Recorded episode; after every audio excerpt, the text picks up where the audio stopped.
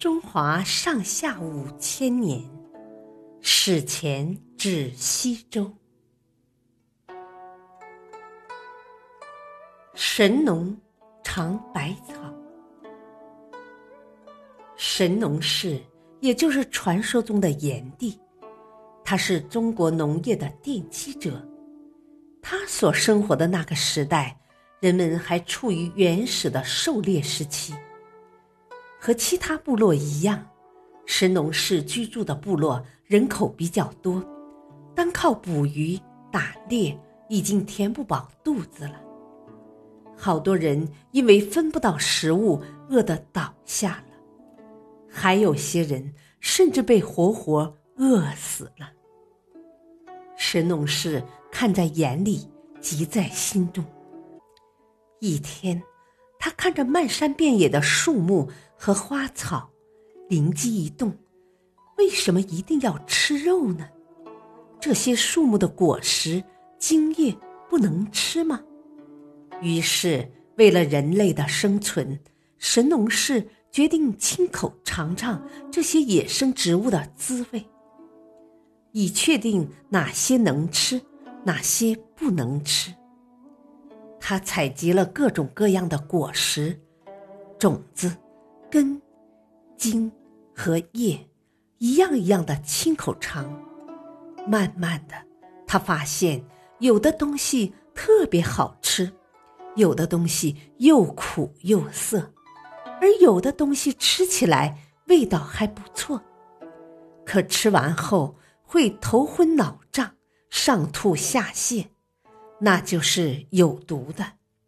他把这些都一一记了下来。据说有一次，神农氏品尝了一种野草，含有剧毒，使他昏迷了十多天。最后多亏一位神仙相助，他才苏醒过来。就这样，神农氏克服重重困难，为人们找到了大量的食物，有当粮食的，有当蔬菜的，有当水果的，还有能拿来当药材的。因为神农氏冒着生命危险，尝了许多种野草，为人类找到了很多能治病的药草，所以后人把他奉为我国医药学的鼻祖。不过，人们为了采集到能吃的食物，往往要走很远的路。这些植物能不能自己种植呢？神农氏经过仔细观察发现，人们吃完果子后扔在地上的果核，成熟后落在地上的种子，到了第二年会冒出新芽，长出新的果树或藤蔓。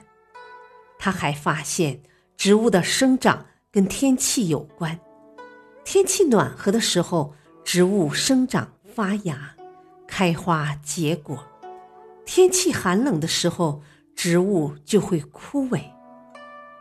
另外，植物的生长跟土壤也有关系，有的植物喜欢生长在潮湿的土壤里，有的喜欢生长在干燥的土壤里。他把这些都记录了下来，用来指导人们的耕作。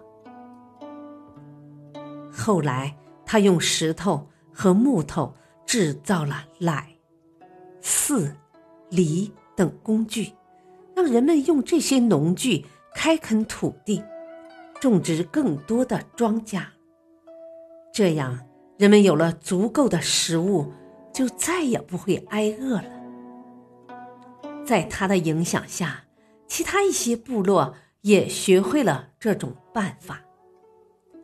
神农氏告诉大家的这个方法，其实就是依靠开垦土地、种植植物来获取食物的农业生产。